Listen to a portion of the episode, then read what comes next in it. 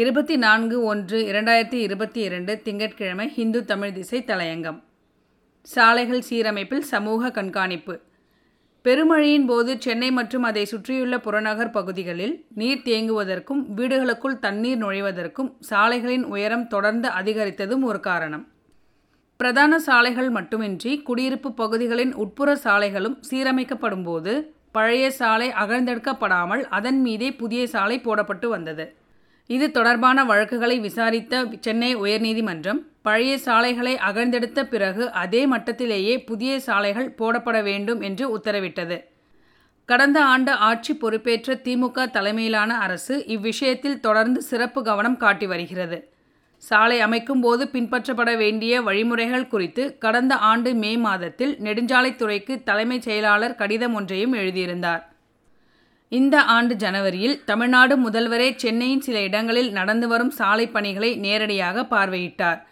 அவருடைய உத்தரவின் பேரில் தலைமை செயலாளரும் மாநகராட்சி ஆணையரும் அடையாறு பகுதியில் நடந்து வந்த சாலை பணிகளை நள்ளிரவில் ஆய்வு செய்தனர்.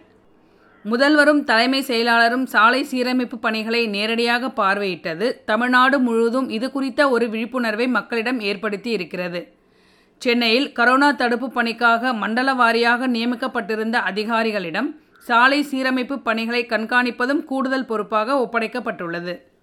போக்குவரத்துக்கு இடையூறாக இருக்கக்கூடாது என்பதற்காக இரவு நேரங்களிலேயே பெரும்பாலும் சாலை சீரமைப்பு பணிகள் நடைபெற்று வருகின்றன.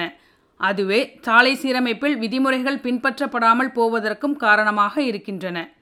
சமீபத்தில் கிழக்கு தாம்பரம் பகுதியில் நடைபெற்று வரும் சாலை சீரமைப்பு பணிகளை அப்பகுதியில் குடியிருப்பவர்களை ஒன்றிணைந்து சமூக தணிக்கை செய்துள்ளனர்.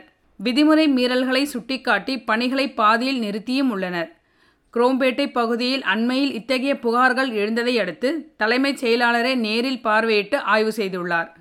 சாலை சீரமைப்பு பணிகளில் சமூகத்தின் கண்காணிப்பு என்பது ஆரோக்கியமான விஷயம்தான்.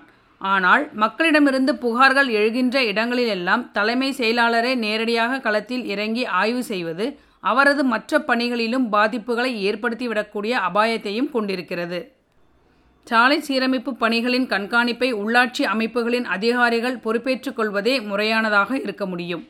மேலும் இரவு நேரங்களிலேயே பெரிதும் சாலை பணிகள் நடைபெறுவதால் அப்பகுதியில் உள்ள குடியிருப்போர் நல சங்கங்கள் உள்ளிட்ட அமைப்புகள் அப்பணிகளை நேரில் பார்வையிடும் வாய்ப்புகளும் இல்லாமல் ஆகின்றன சாலை பணிகள் நடக்கவுள்ள இடங்களையும் உத்தேசமான நாட்களையும் பற்றி முன்கூட்டியே மக்களுக்கு தெரிவிக்கும் கடமையும் உள்ளாட்சி அமைப்புகளின் அதிகாரிகளுக்கு உண்டு. இந்த நாள் நம் அனைவருக்கும் இனிய நாளாக அமைய வாழ்த்துக்கள்.